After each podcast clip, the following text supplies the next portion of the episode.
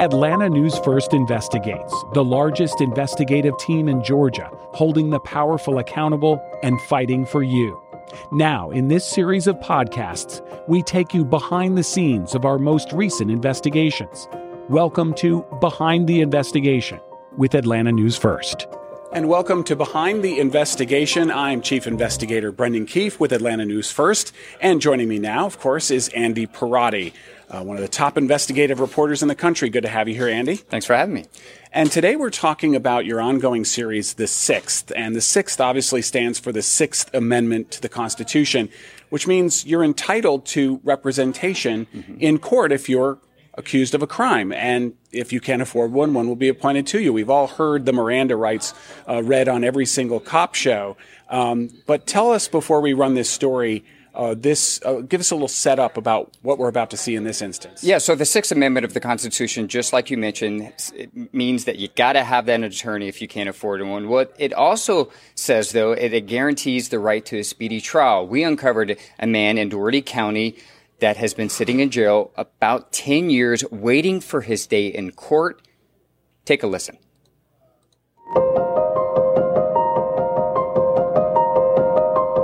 April 11th, 2023. Sonia Holmes prepares a postcard to send to her son. We miss and love you. Who she hasn't seen in years, mailing at least one every week. It's just a quick hello to always let him know that he is being thought about. Her son, Maurice Jimmerson, lives less than seven miles away. But behind the concrete walls and barbed wire, of the Dougherty County Jail. In 2013, police arrested Maurice and four others for the same double murder. For the past 10 years, he spent the majority of that time behind bars, legally innocent, yet never given an opportunity to tell his side of the story at trial. Nobody talks about it. There is no news coverage nothing is said about it. Even if I tell somebody that Maurice, uh, where is Maurice? How is Maurice? Well, Maurice is still locked up. They they don't believe it because it's been 10 years. There are multiple reasons for delays in Maurice's case, from the pandemic to a flood in the courthouse in 2021. But the district attorney says the current delay is directly linked to Maurice having no attorney to represent him. Court records show his last lawyer withdrew from the case in July 2022. From jail, Maurice wrote the court, I need a public defender for my case. I've been waiting for a trial date. Eight months later, he still didn't have an attorney. This is a problem that is at a crisis level right now and is likely to get worse. Maya Chowdhury is an attorney for the Southern Center for Human Rights. Over the past few months, she's traveled across the state tracking down people in jails charged with crimes with no court appointed attorney. The Sixth Amendment of the Constitution guarantees everyone accused of a crime the right to a speedy trial and an attorney if they cannot afford one. For so many of the people that I've met with in jails who've been there for months and sometimes years, I'm the first attorney that they've seen. To identify how many people need an attorney, the civil rights organization submitted multiple public records requests to the Georgia Public Defender Council. The state agency represents 85% of people charged with crimes. But in a letter the Southern Center sent to the state's attorney general, it claims the council is intentionally making records difficult to obtain by overcharging for documents and providing increasingly incomplete records. And many of these records are records that have been provided to us in the past. The only thing that has shifted in this time period is the amount of media attention and the public scrutiny that the Georgia Public Defender Council is receiving right now. Right an an Atlanta News First investigation exposing a constitutional crisis impacting court systems in Georgia. For months, multiple Atlanta News First investigations have shed light on the shortages of public defenders. At least 620 people charged with crimes in the state did not have a lawyer this past summer, and its impact on the state's criminal justice system. A problem the director of the Public Defender Council has struggled to admit exists. This last two years have been the most phenomenal. Despite judges across the state saying otherwise. Welcome, Judge. Nice to have you with us. Including Arthur Smith, president of Georgia's Council of Superior Court Judges, who has experienced the problem in his own courtroom. We have too few public defenders for the work to be done. I, have been very consistent with uh, letting him know that he's not doing this by himself. Maurice's mother hopes her son will one day have an opportunity to tell his side of the story to a jury. Two of the four co defendants in Maurice's case have already been found not guilty. Until then, she'll continue writing to him and waiting. Nobody's listening. It's been 10 years and nobody has listened.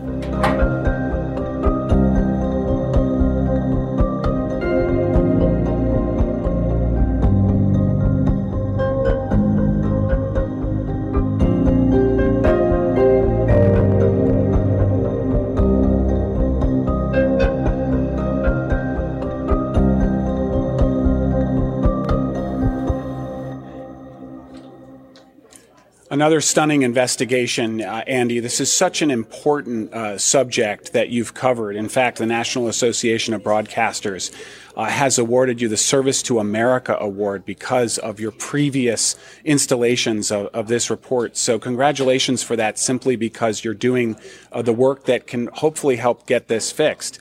Um, we saw some of the end notes there. Uh, where does this case stand today? Well, uh, this gentleman, Mr. Jimmerson, finally has a public defender. He didn't have one, as the story just explained, for eight months, even after he sent a postcard to the clerk's office saying, I need a public defender. I'm trying to get a trial date for my case. Um, shortly after we reached out to the judge saying, Hey, Judge, uh, we noticed that there is no order, signed order from you allowing his previous attorney to leave the case. Why is that? Well, the next day, her judicial assistant called me, or actually emailed and said, give me a call, and admitted to me on the phone that they had received that motion to withdraw from the case, but it simply got misplaced. Well, hmm. within hours, it was signed and put in the record. And then a few days after that, the Georgia Public Defender Council appointed him a new attorney. It shouldn't take a reporter getting involved for someone to get their constitutional rights. Thankfully, in his case, he now is going to have a public defender. But couldn't a good attorney, even given all of the complications of why this case was delayed, couldn't a good attorney file a motion to have this case dismissed or at least get him out of jail while awaiting trial because it's been a decade? Where's the right to a speedy trial? At some point, his rights have been violated to the point that it is, you know, fatally flawed. Yeah, and I would have loved to have asked those questions to his former attorney, the one that withdrew from the case last year. It is unclear whether he told the agency that he was planning to leave before or after. I don't know if he if he's even required to, but those are all really good questions that it would be nice to know. I've had attorneys since this story was published reached out to me, in particular folks that deal with appeals, saying this is the perfect case to take before a Georgia Supreme Court case and say this man's uh, constitutional rights were violated. They need to vacate whatever indictment that, that is now current and get this man out of jail. Because the thing is, the thing, the most shocking thing is, is that two of the co-defendants in this case were acquitted by a jury. So this person just simply wants to tell his side of the story to a jury to make his case. Folks in the legal community believe that he, at this point, he just needs to be let go. Yeah, and we're not taking sides here. It's not as right. though you're opining on his guilt or innocence. Where we are taking a stand is we're saying, hey, this isn't right that you're supposed to have your day in court. And it, there's a disservice really to the victims in this case um, because they can't get justice because it's essentially justice delayed is justice denied uh, for both parties. But so you have one of two possibilities someone who actually committed the crime who isn't getting adjudicated, so there isn't justice for the victims, or you have someone who's truly innocent who doesn't have an opportunity to be found not guilty by a jury of their peers. Yeah, and a lot of people in the community wish that this case had gone to trial or will go to trial and involved two people that were killed, five uh, defendants involved in the same double murder alleged uh, crime. So a lot of people wish and still wish that this will go to trial. But like you mentioned, this story really isn't about dissecting that case of his innocence or guilt. It's about his constitutional rights that are currently being violated, specifically the Sixth Amendment, not having an attorney, and then also uh, not having a right to a speedy trial. You know, and I don't want to turn this into a law school class, but it does affect how this is treated going forward. Mm-hmm. Ultimately, we would hope something like this would go before the U.S. Supreme Court so that the Supreme Court justices can opine, hey, look, this is a clearly established uh, right in the Bill of Rights, the Sixth Amendment. You're supposed to have a speedy trial. You're supposed to have representation. If you don't have those, well, then the government can't prosecute you basically and you should be set free.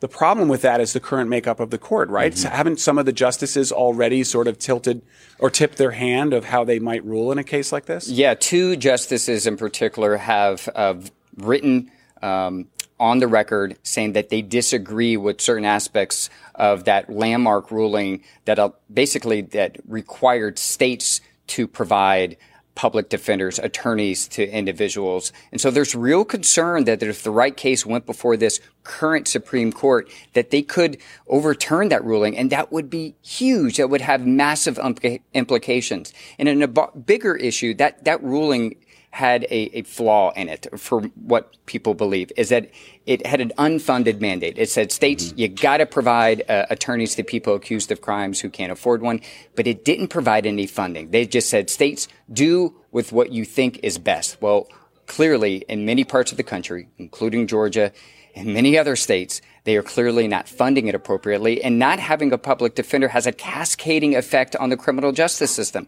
Like you mentioned, it, it's delayed uh, justice for victims, for people that are legitimately charged with crimes that should be punished, but also for people that are behind bars that haven't been found guilty, that are innocent. And there are people in jail today in Georgia that are likely innocent, that are awaiting trial, stuck in jails, stuck in detention centers because they don't have a public defender. And they have no choice until they get that attorney but to represent themselves pro se. I mean, mm-hmm. can they even do that? Which is basically learn the law and try to represent themselves?